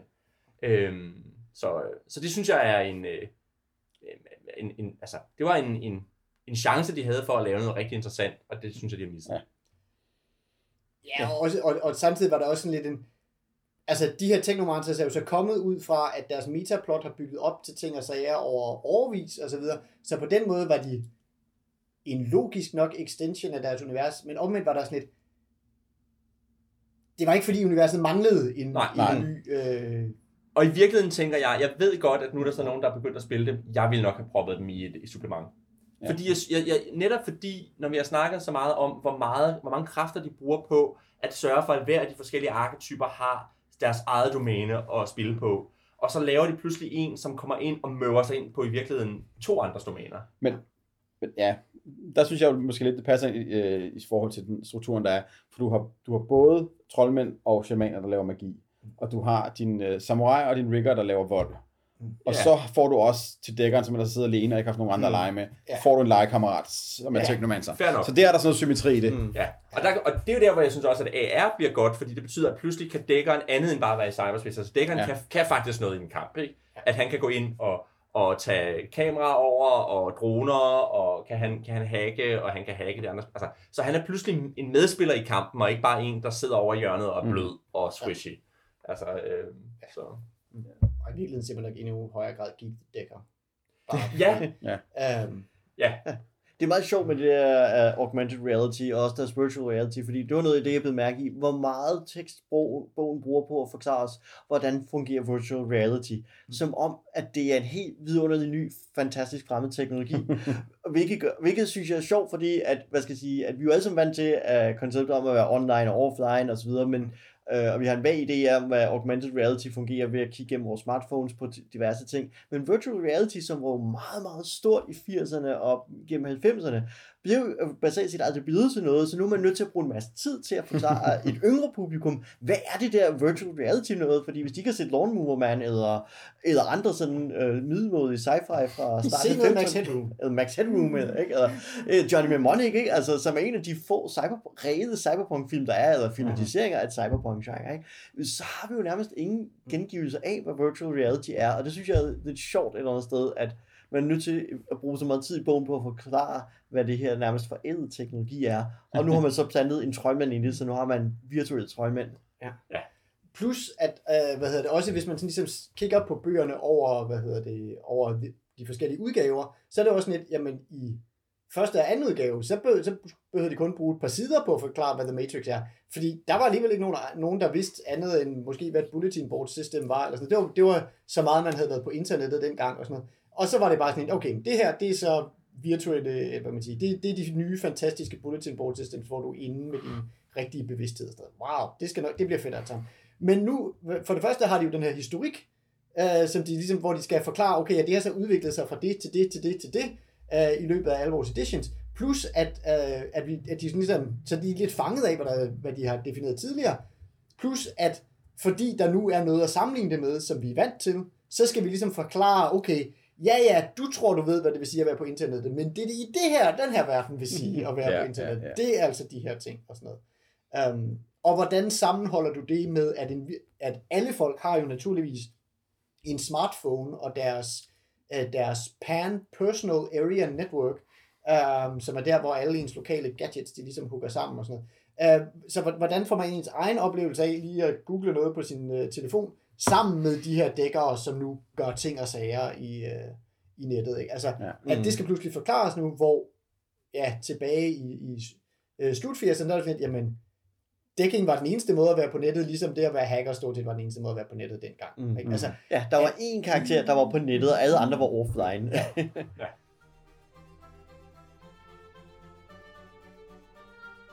Men det jo så en hel masse om Shadowrun-universet øh, og dets mange arenaer. Lad os nu gå til en anden gren af det her og kigge lidt mere på, hvad, hvad skal jeg sige, hvad det er, man spiller. Og det man jo spiller i Shadowrun er jo, hvad skal jeg sige, Shadowrun er jo nærmest opkaldt efter det. I modsætning til Dungeons Dragons, hvor man, ikke spiller Dungeons and Dragons, men man spiller Fighters, Wizards osv., så i Shadowrun, der spiller man Shadowrunners. Og Elias, kan du ikke fortælle os lidt om, hvad er det her for nogen? Øh, Hvad er det, hvem spiller vi? Hvad spiller vi? Ja. Hvordan spiller vi? Og nu bringer vi, går vi jo i virkeligheden ind på den sidste arena, vi ikke har snakket om, nemlig spillederens arena. Fordi det handler også meget om, hvad det er for noget Mhm. mm-hmm. forberedelse. Ikke? Altså, man spiller et hold af Shadowrunners. Og Shadowrunners er sådan nogle freelance operatives, der, så der er en freelance øh, krigere og, og hacker og så videre, der bliver hyret ind til at lave de her, som var det næste, der beskrev de her typisk ulovlige jobs. Og der er ligesom en konventioner for, hvordan tingene foregår. Øh, for eksempel så bliver man kontaktet af Mr. Johnson. Hvem er Mr. Johnson? Det er lige meget, Mr. Johnson er ham, der hyrer dig. Og det altså, hvis han hyrer dig til job, så er han Mr. Johnson. Øh, så det er altså typisk en øh, kontaktperson fra en af de her megakorps, der regerer den her verden. Men det kan også være en kriminel kontakt, eller det kan være hvem som helst, som kan være Mr. Johnson. Og så siger Mr. Johnson så, hvad det er, målet, missionen er. Og så øh, går man ellers ud på missionen. Og missionen vil typisk være at lave en eller anden form for heist, eller, eller hit mod et eller andet. Øh, så det vil sige, at der vil ofte være nogle forskellige øh, udfordringer. Typisk skal man starte med at finde nogle oplysninger. Øh, så skal man måske hen til et sted, øh, måske snige sig ind, måske kæmpe sig ind, og så ud igen, og så hen til et øh, drop-off point, øh, hvor man så har et rendezvous, og så får nogle, nogle, øh, noget belønning. Og, i, øh, og der er sådan en stereotyp med, at Mr. Johnson selvfølgelig røvrender en, så man så også skal øh, ligesom øh, gøre et eller andet med Mr. Johnson. Det kan vi så komme tilbage til. Så altså, et, en, en typisk scenarie i øh, Shadowrun er, nogen, en, øh, der kommer nogen med en mission til jer, I tager missionen, finder de oplysninger, jeg skal bruge, går hen på missionen, missionen går lidt galt, så I skal kæmpe ud, og så skal vi så have den afsluttet med, at I laver en, øh, en debriefing eller drop-off med ham, der gav jer missionen. Det er sådan øh, den helt sådan skematiske måde at gøre det på. Øhm, og der beskriver de jo så i, øh, i hvad hedder det, i, øh, i bogen her, hvordan de typisk øh, anbefaler, at man laver dem bagfra, så man starter ligesom med, med kulminationen på den her scene, og så bygger man sig bagud øh, til øh, der, hvor man får missionen, og hvordan finder man ud af, hvor det er, man skal hen, og så videre på den der måde. Det er sådan set meget, meget fint øh, råd. Men der laver de, lægger de også meget fokus på i virkeligheden, at spilleder laver nogle fede scener, og så er det ikke så meget, at det er spillerne, der skal finde ud af, hvordan man kommer frem. Det er bare, vi skal have en fed scene her, en fed scene her, en fed scene her, et klimaks, og så en afrunding på en eller anden måde. Ikke? Det er lidt det, de så øh, beskriver, at man skal gøre. Så kan man så sige, hvordan bygger man sådan en kampagne op, og der har de så også en, en, en struktur for det, hvor de siger, jamen der har du en serie på måske fem scenarier, eller fem runs, fem-seks runs, som alle sammen bygger op til den samme historie. Og så det første run har med det at gøre, så har du et par sådan random runs, bare lige for at det ikke er det hele på én gang. Og så et af de et, øh, mere i din række, så et tilfældigt run, og så kan du så slutte af med at have de andre i sådan en rimelig hurtig øh, rækkefølge, sådan at du ligesom starter lidt langsomt, og så kører du hurtigere og hurtigere op i gear med, din, med dit plot. Og det vil jo typisk være, at øh, den mission, I har fået, er, fået, viser sig at være mere end noget andet, end det I troede, det var, og så graver jeg dybere og dybere ned i det her plot, og så til sidst så finder jeg så frem til, hvor I så skal tage et valg om, vil I støtte det her megakorp, eller vil I hjælpe nogle stakkels indfødte, eller, eller hvad vil I, ikke? Så det er ofte sådan en trope, også at man starter med at være øh, sådan nogle meget øh, amoralske runners, som, som øh, øh, ligesom bare gør alt for penge, og så slutter man af med at skulle tage det rigtig gode valg alligevel. Øh, det er sådan en, en, en stereotyp, der også lidt ligger i, øh, i teksten her, synes jeg. Mm. Ja. Ja, det var også Ja. ja. noget, jeg synes nemlig lå der. Og så noget, det, jeg også synes er sjovt, fordi mange, der hører din indledende beskrivelse, kan drage parallelt til Dungeons Dragons ubesværet og sige, okay, vi går ind på kronen, vi går ind på natklubben, vi møder Ja. Trøjmanden, vi møder Mr. Johnson, ikke? Altså, der, der er sådan nogle sjove strukturelle paralleller, men noget af det, jeg godt kan lide ved Shadowrun, er, at den integrerer det i sin verden. Mm. Ja. Det giver mening, at vi har en Mr. Johnson, der sidder på en natklub, øh, eller aftaler møde på en natklub, eller hvad det nu er. Det er bare fint integreret, eller sådan, ja. at vi har et, et samfund, der har skabt en klasse af Shadowrunners, fordi at enten så lever man liv som corporate drone, og det er bare ufedt, men så er den stabilitet øh, i sit, øh, i sit daglejerliv, eller sit øh, Ja. slavelignende arbejdsplads, eller også så lever man øh, som hjemløs substitut, organiseret kriminalitet, eller også så siger man, jeg vil noget mere, og så bliver man Shadowrunner. Så et eller andet sted, synes jeg, at noget, der er fascinerende med Shadowrun-universet, er, at det har fået integreret eksistensen af karakterer som en del af befolkningen, og hvorfor deres liv er formet, som det er. Ja, Og jeg synes også, at det modsatte gælder i forhold til sådan forfatteriet af bogen, af at hele verden udspringer og er beskrevet ud fra det der faktum af, at du løber rundt og laver øh, industriel spionage, øh, avanceret industriel spionage. Ikke? Så alt, hvad der er verdensbyggelser, er ligesom ud fra det. Der er ikke forsøg på at lave en verden, som hænger sammen uden omkring det. Øh, der er ikke det brug for at lave en, en, en, en beskrivelse af verden, som den er. Nej, nej, det er, hvor er der steder, som man som Shadowrunner kommer til at trykke på verden, øh, som er i fokus. Ikke? Det, det vil jeg give dig ret i, men jeg vil nu stadigvæk sige, at jeg synes, de har gjort en del ud af, og det, det er jeg måske i virkeligheden gladere for i nogle tidligere udgaver, hvor de sådan havde en klar timeline i grundbogen og så videre. Altså, hele historikken er der jo stadigvæk, det er bare nu, der efterhånden så meget historik, så de kan ikke have det hele med i bogen længere.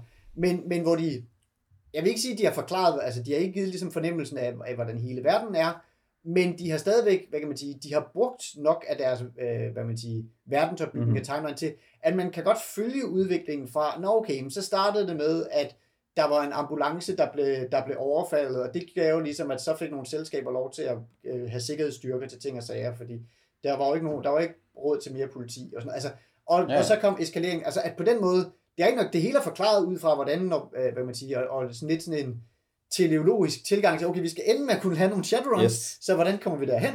Um, men de har stadigvæk fået, altså de har gjort meget ud af at få de, tal, de detaljer med, og, Ja. og de har også, altså på den måde, man kan også sige det, man kan undre mig over cyberpunk og magi og så videre, men de har jo meget sådan smukt brugt magien til at sige, okay, hvordan introducerer vi noget, som vi er ligesom teknologien, der kan give al magten til vores megakorps, hvad introducerer vi, som ligesom kan even the odds, og kan ryste bunken nok til, at vi kan balkanisere hele USA, og, øh, og, og der ligesom, vi kan give noget magt til de her underdogs, ikke? altså fordi, jamen magi, det er, det er tilfældigt, hvem der får det, og så videre, så der kan godt pludselig være en ude i verden, som ligesom kan, kan støtte de her oprør, eller sådan Altså, at på den måde har de også ligesom fået brugt af hele den her pæle-mæle af, mm. af idéer, som de har puttet ind i det, til at skabe sådan en, en meget dynamisk verden, Ja. hvor der er plads til de her Shadowrunners. Ikke? Altså, og hvor, man, altså, og hvor det der med at tage det, det gode valg til sidst, altså, det får lige, altså, det får lige sådan den ekstra grad af troværdighed, hvor man i klassisk cyberpunk måske vil tænke, det er ikke det værd alligevel, fordi at jeg er den eneste tilbage med principper og så, så har de sådan puttet nok sådan øh, tro på, eller nok oprør, mm-hmm. eller sådan nok punk på den måde ind til, at ja, okay, det kan godt være, at det er omsonst, men jeg er ikke den eneste, der gør noget om sådan. Så vi kan ligesom i det mindste stå sammen om det. At, at på den måde, synes jeg også, de er gode til ligesom at, at give belønningen for at, øh, Ja. for at gå med på deres præmis. Helt, sikkert. Min point var sådan set bare, at man skal ligesom stå på det punkt, som er at være Shadowrunner, når man kigger ud. Der er, ikke, der er ikke nogen plads i det her spil til at lave andet. Det, det prøver de at sige, at man kan godt, men, men det kan man ikke. Nej. Altså, man, man, man skal være Shadowrunner. Det, ja. Det er det, man skal. Men man kan så også sige, i Dungeons and Dragons, der skal du være eventyr. Eventyr, ja, ja. Altså, så, ja, ja. så, så øh, og, og jeg synes i virkeligheden, at denne her verden er mere helstøbt end mange Dungeons and Dragons verdener. Ja. Altså, så, nu, nu har vi jo lige kigget på dem, ikke? Og man kan sige, Dragonlance, der er del med ikke nogen, mennesker, nogen almindelige mennesker i Dragonlance. Og Forgotten Realms, og de er der måske, men de er øh, Men men det- support. Men det er også det, jeg synes er enormt, det hedder, fedt ved Shadowrun. Der er så meget affordability i alt. Ja. hvad der er skrevet til den, i forhold til alt, hvad der er tilføjet til verden, er der for at være noget sejt, en Shadowrunner kan pille ved. Altså, ja. Der er ikke noget, der er lavet for at få ting til at hænge sammen, andet lige kunne lime to ting sammen på en fed måde, så man kan lave en connection til et fedt run eller et eller andet. Ja. Ikke? Øhm, og det synes jeg egentlig er meget charmerende. Det, det er godt spildesign i, i fiktionen der, synes Ja, jeg. sikkert.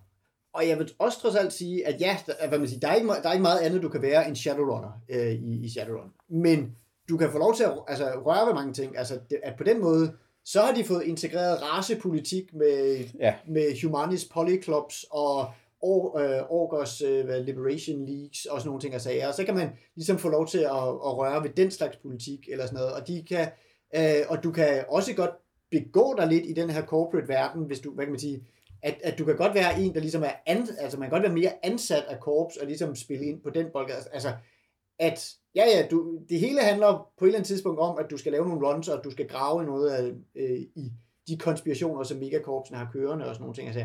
Men, men de har så så selv givet dig en bred vifte Mm. af, øh, hvad man sige, der, der er ikke kun megakorps. Der er også mærkelige øh, magiske kulte, som øh, prøver at genopleve myterne fra Atlantis. Der er også øh, netop politiske institutioner. der- Der er insektånder, der er ved at invadere, og er de i virkeligheden tegn på noget større, der er på vej. Smidt som vampyrvirus. Smitsom vampyrvirus, øh, na- nanoinfektioner, og øh, Ja. alt, altså, de, altså på den måde er det også meget født ud af konspirationsgenren, som Mhm. var stor i 90'erne. Ikke? Jo. Altså at et er sådan det der, ja, hejsted er ligesom den motoren i, hvad du laver, men konspirationen er, er ligesom det, der kører kampagnen. Ikke? Altså, og, og man kan sige, at jeg synes også, det er rigtig fint i virkeligheden, at du kan enten kan du bare lave en serie af jobs, og det kan være, at de hænger sammen, det kan være, at de ikke gør. Det tror jeg kan være fedt. Du kan, eller også kan du lave det der overarching plot, hvor det ender med, at det viser sig, at og i virkeligheden var det. Altså, at, at, og begge dele, tror jeg, kan være rigtig fyldesgørende. Ikke? At, at jeg tror i virkeligheden, i virkeligheden at lave en kampagne, hvor man bliver ved med at være corporate chills, eller hvor man bare runner for monies. Øh, nu har jeg lyst til at synge Tina Turner. Det men... corporate runner, runner for money.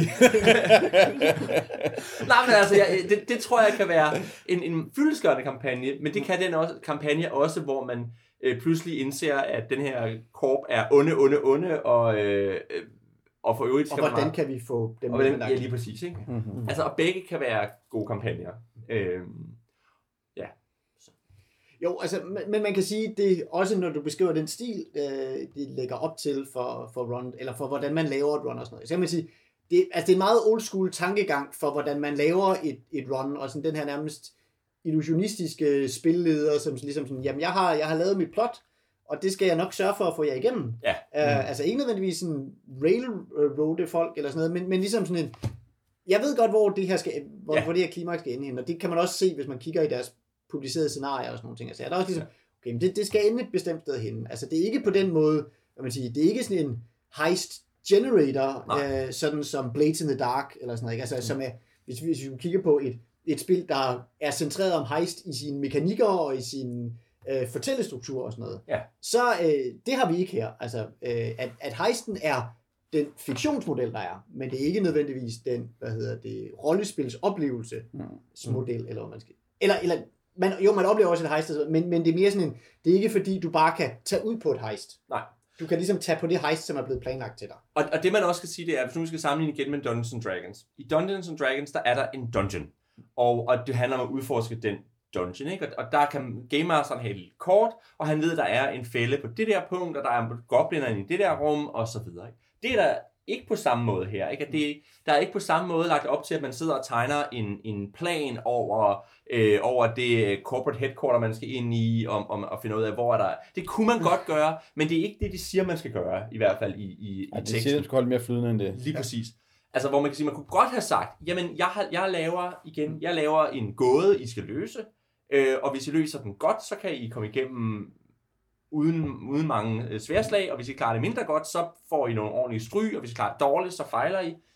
Altså, der er i virkeligheden lagt op til, at man altid skal fejle, men så beskriver man bare flavoren anderledes, ikke? At, at der er ikke sådan lagt op til, at jeg laver en gåde, som I skal løse. Nej, det er rigtigt. At, øh, altså, det, det var der måske mere tidligere, Ja, det mig. og i hvert fald var der måske mere illusionen af, at man skulle have alle de her blueprints og ting og sager, Ja. så man Mm. kunne planlægge sit, øh, sit run ind og sådan noget, hvor at, at det er blevet taget lidt mere væk øhm, i, øh, i den forklaring, der, eller det, de lægger op til, eller i det, de råd, de har i deres Game Master afsnit. Fordi noget af det, jeg blev mærke i, da jeg læste deres scenarieafsnit, som jeg synes virkede var ret spændende, var, hvor meget det fejler. Øh, eller rettere, de, de laver en model for, sådan skal du skrive et scenarie, og så kører der jo hele tiden et eksempelboks på, øh, altså ligesom et tænkt eksempel på, hvordan det her scenarie, man kan lave scenariet, hvordan forløbet i scenariet øh, går. Og det går jo galt for deres eget, eget øh, eksempel GM. Hans scenarie kollapser jo, og en god del af deres vejledning handler jo virkelig om, hvordan retter vi op på det, når vores model fejler.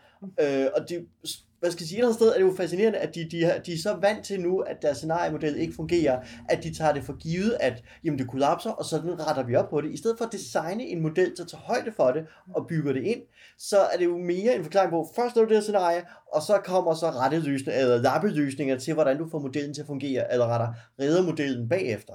Øh, det, det læser jeg nu lidt anderledes end dig. Det tror jeg også handler om, at, som de skriver, at, øh, at der er stor sandsynlighed for, at det ikke går, som man har planlagt. Og så i Og så stedet kan for at lave godt et eksempel, i stedet for at lave et eksempel på, at det lykkes, og så et eksempel på, at det fejler, så laver de, bruger de det samme eksempel til at vise, hvad man så gør, hvis det fejler. Ikke? Mhm.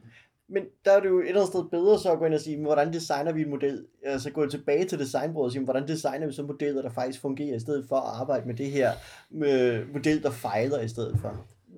Jo, det, altså, det ved jeg ikke, om jeg er helt enig, eller på den måde, at jamen, altså, ja, illusionistisk GM-teknikker, altså det der med at, at få folk tilbage på plottet, uden at, man, uden at de oplever, at man har taget deres valg fra dem, eller sådan noget, er jo i en eller anden forstand en stolt tradition, mm. som har virket, altså hvad kan man sige, der, der er nogen, der sidder derude med masser af erfaring i at få det her til at virke, og masser af oplevelser med, at det virker, og, ma- og der er blevet publiceret masser af Shadowrun-scenarier, som er lavet til den her model. Eller.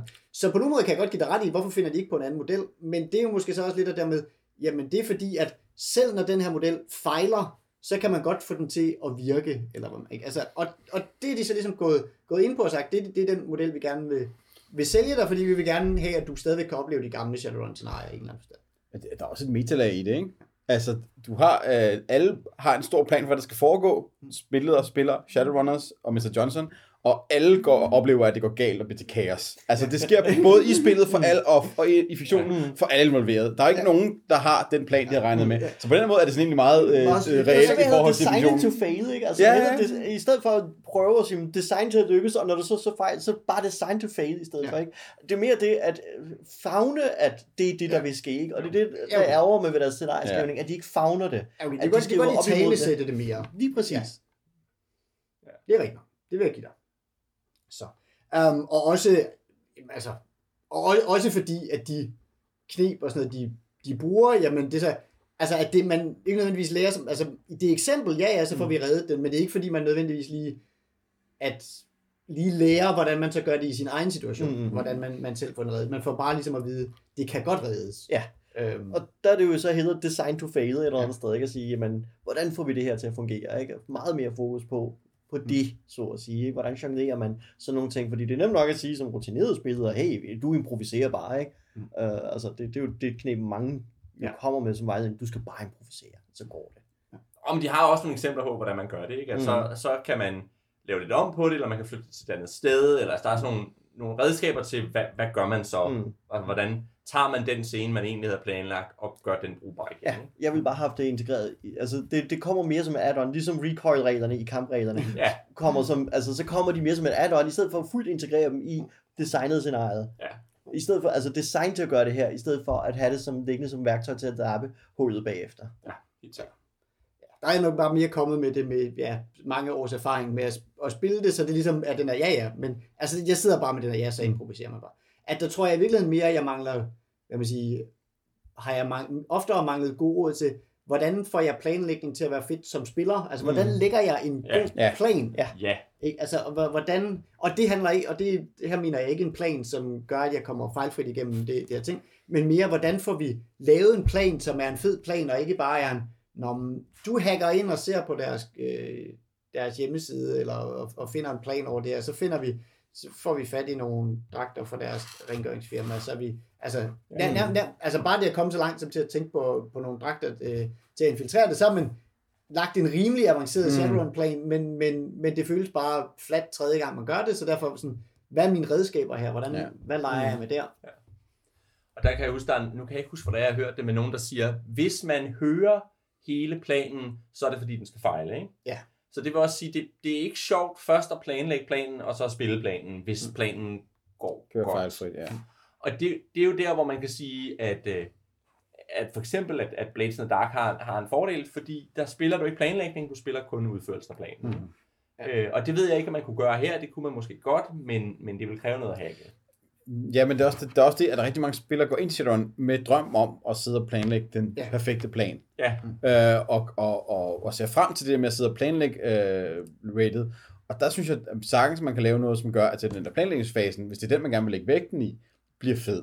Hvad nu det hedder, øh, og, og hvordan den sådan bliver, bliver, bliver en ting. Eventuelt ved at krydsklippe ind til udførelsen eller noget andet, ikke? Altså en omvendt Blazing the Dark, basically. Ja. Kunne man sagtens se det fede i, at man siger, okay, nu laver vi planen, og så krydser vi ind og spiller noget der. Men det er der heller ikke noget af, fordi det ender bare med at blive dobbeltarbejde igen. Ja. Øh, får du så først planlægget det, så spiller du det. Øh, så det er lidt sådan, men, men, men folk kommer over ind til Shadowrun for at lave planen. Det er i hvert fald, når jeg har kørt det hver eneste gang, det folk har ville være glædet sig til rigtig meget. Ikke? Ja. Man har, man, har vil, det- man har vil bygge sin ekspert, og så vil man vil demonstrere hans ekspertise. Ja. Og den ekspertise mm. ligger netop i at lave planen. Ikke? Altså, Og der ryger man vel ind i det benspænd, at nogle gange er ens karakter mere kompetent end ens selv. Men hvordan Ja. ja. kan jeg så Ja. spille det? ja. Ja. jo, og, og netop, og hvordan har jeg sproget til, at, min, at, det, bliver, at det ikke bare bliver sådan, "Nå, men så hacker min hacker i nogle gange. Altså, Mm. Ja. at, at hvordan bliver det spændende øh, på en eller anden måde. Ja, hvordan bliver, ja, hvordan bliver det ved med at være interessant at hacke? Hvordan Ja. ja. man det? Men, men jeg kan faktisk meget godt lide ideen om en omvendt Blades in the Dark. At, det, at det vil jeg hellere end at gøre, hvad man siger, gå rent Blades på Shadowrun. Mm. Mm-hmm.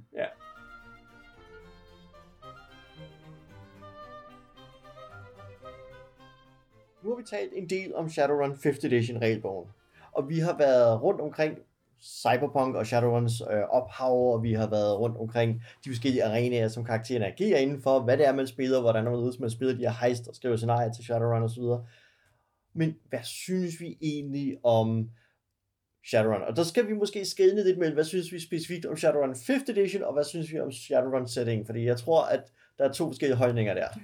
Øh, men jeg tænker, vi tager den rundt her.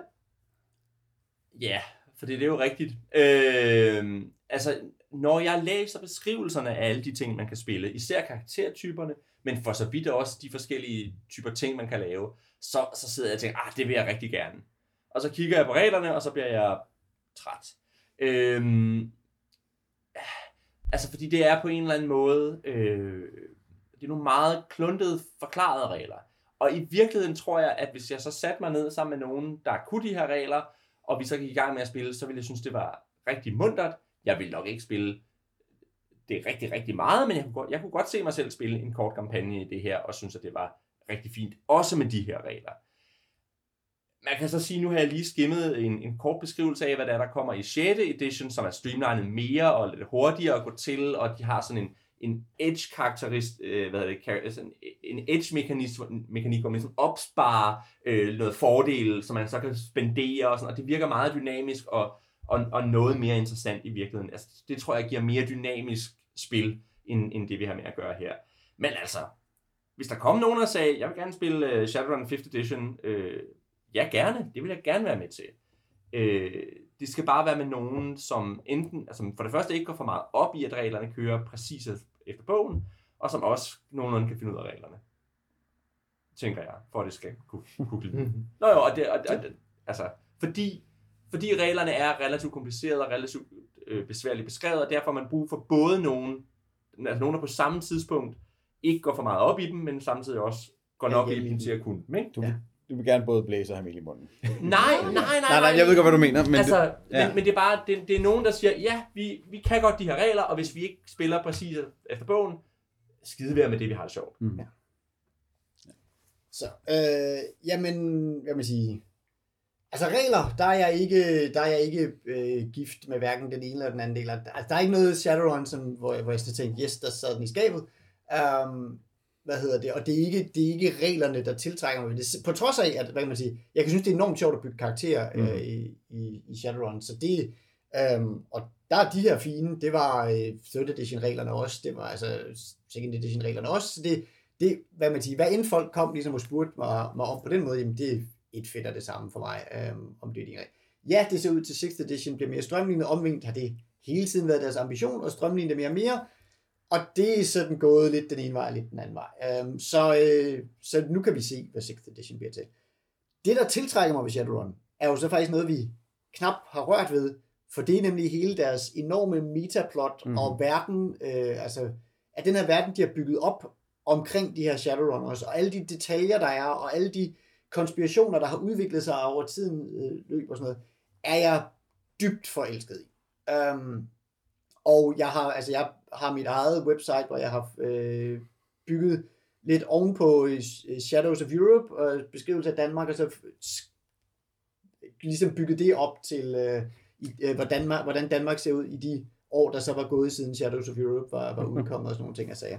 Fordi jeg ligesom, altså fordi jeg forelskede det her metaplot, og jeg, jeg elsker, jeg, jeg elsker, at jeg nærmest, at på den måde, at også apropos det der med at improvisere sådan noget, jamen, jeg ved nok om den her verden til at vide, at okay, jamen hvis, I, hvis det ender med, at I skyder ham der og sådan noget, så det kan godt være, at det ikke var en del af min historie, men jeg ved godt, hvordan det her corporation øh, reagerer på, at deres mellemledere i, for Malmø-afdelingen bliver, øh, er blevet skudt på åben gade. Altså, at så meget kender jeg det univers, og så meget har de ligesom tilbudt mig det univers, så, så det har jeg helt styrt på, og det, og, og det Altså, så der kan man sige, der er det mere et spørgsmål om, at der er jeg forelsket i FASA-udgaven, og der er sket nogle ting, siden de gik over til Catalyst Game Labs, blandt andet, at de skar mit skar Earthdawn, som, hvor jeg også el, drøn elsker universet og hader reglerne, uh, ud. Um, så, uh, altså, så der er ligesom, der er noget der, hvor jeg sådan kunne, kunne vælge uh, editions eller sådan nogle ting, altså jeg sige, jeg måske hellere vil leve tilbage i 3rd edition udgaven. Um, men altså, så jeg knuselsker Shadowrun verden, og, og det den tilbyder mig at spille, og reglerne er sådan lidt, det kunne være det ene eller det andet. Men altså, jeg vil nok under omstændighed spille Shadowrun med et crunchy system, fordi jeg synes, eller, ellers skulle nogen lære mig en anden måde at give den der, okay, du skal spille hyperekspert, hvor du også ligesom gennem reglerne udøver din ekspertise. Så du ville ikke køre det over i Blades the Dark, for eksempel? Ikke, jo, hvis jeg, kan, hvis jeg kunne finde en måde at lave deres moves øh, sådan crunchy, altså fordi jeg synes egentlig også, Blades har også noget fantastisk crunch omkring, hvordan du har bygget dine kontakter op og, og alt sådan noget. Altså, så jeg kunne godt finde den crunch i Blades, men jeg vil for eksempel ikke, jeg vil ikke køre det over i Fate, som jeg jo øh, notorisk hedder, vil, eller, øh, eller jeg vil ikke, og jeg vil ikke køre det over i, altså, jeg vil ikke køre det over i en endnu mere strømlignet udgave af Powered by the Apocalypse, for eksempel. Nej. Altså, at, at jeg vil tage noget Blades, og så måske bygge ovenpå. Ja. Øhm, Ja, og der, der sidder jeg også, nu har jeg tænkt meget over, hvad vil jeg gøre, hvis jeg skulle køre det over i Blades, og jeg tænker, i virkeligheden, det jeg nok ville ende med at gøre, det var, altså fordi i Blades, der har man de der pakker af skills, og der vil jeg nok putte nogle skills på til de forskellige karaktertyper, ikke? Så hvis du er magiker, så får du en pakke skills til magi, og hvis du er et dækker, får du en pakke skills til dækking, eller sådan, at du, du har nogle særlige skills på en eller anden måde, fordi du har brug for de der ting, som det kun, kun er dig, der kan, ikke? Så hvis du er mage,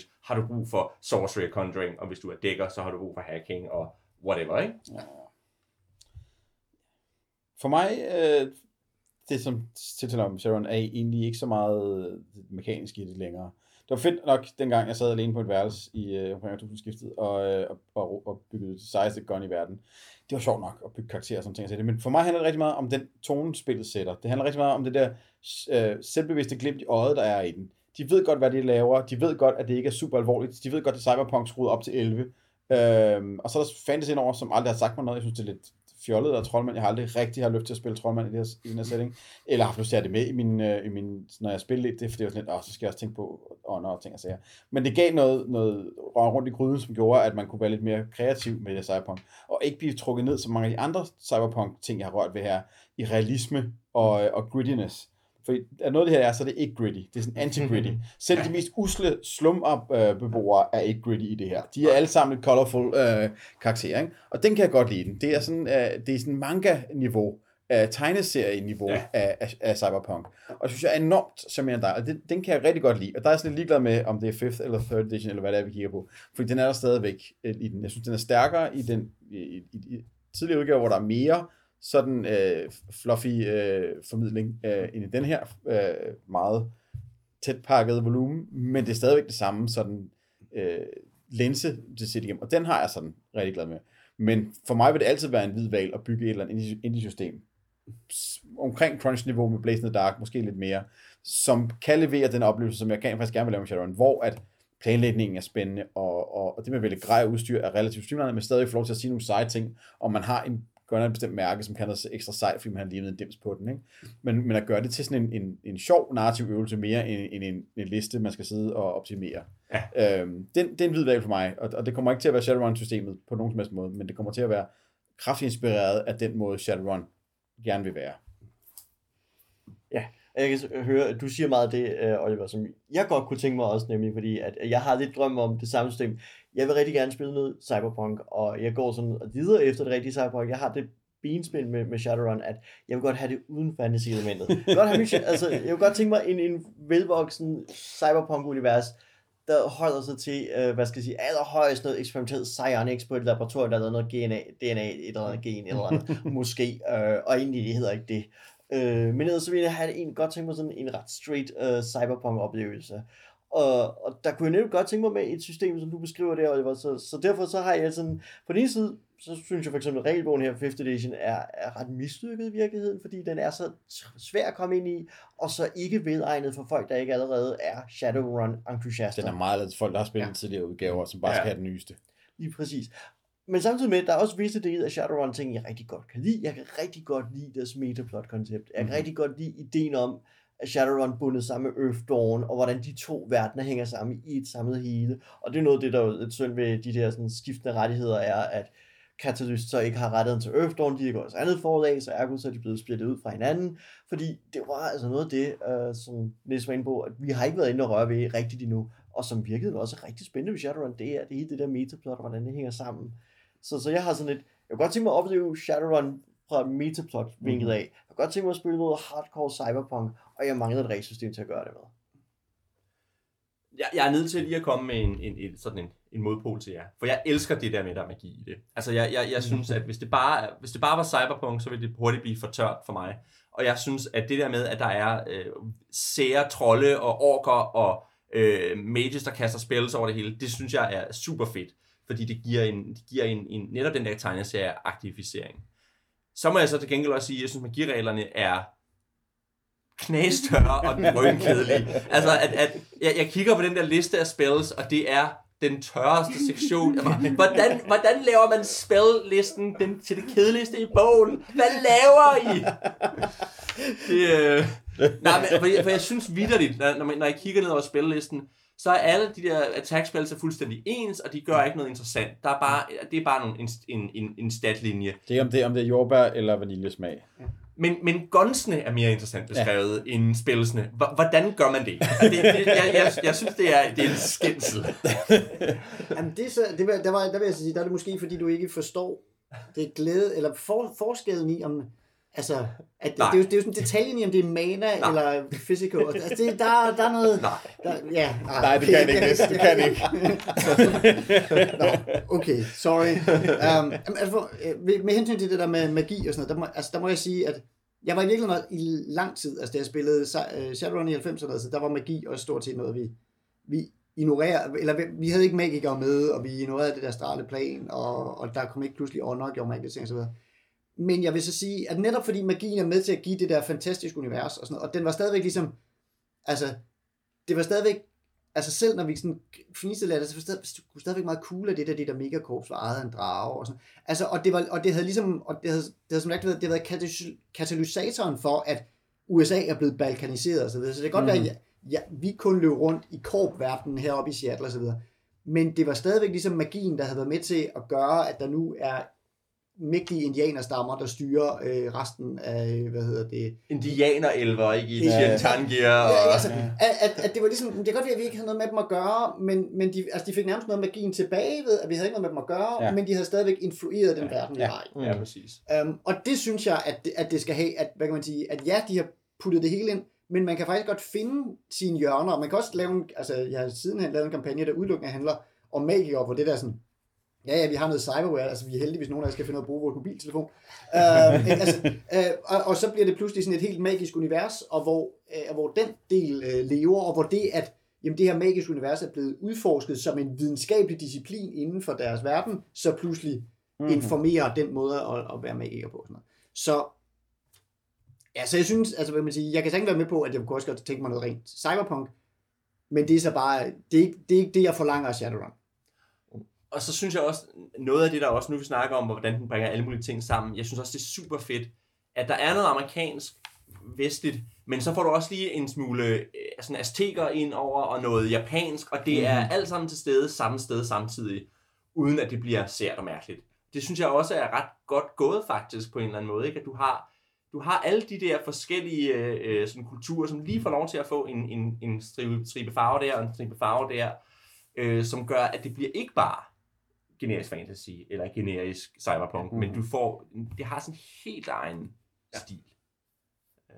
Jo, der har de virkelig taget den der med. Vi har det hele med op til, at ja, vi har, vi har altså ikke glemt, at der også findes syder, sydafrikanske øh, magiske traditioner. De er også med. Bare Ja. roligt. Altså, så nu Ja, bliver ja. du overfaldet af... Ja, Øh, Zulu-trolddom. Ja.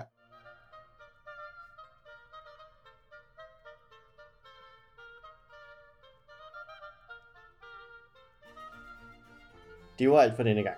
Hvis du gerne vil kommentere på dagens afsnit, eller du bare gerne vil sige hej til os, kan du finde os på lenestolsrollespil.dk. Du kan også finde os på Facebook, hvor vi er Lenestolsrollespil, eller du kan skrive til os på kontakt at. Vi er Elias Helfer. Nis Bakkesen. Oliver Nøglebæk. og Morten Greis. Tak for denne gang, og vi håber, I vil lytte med til næste gang, hvor vi snakker om formidling og fluff i rollespil og i Shadowrun, og hvordan fluff bruges til at bygge rollespilsverdenen op med. Og nu venter Mr. Johnson på jer med en ny opgave.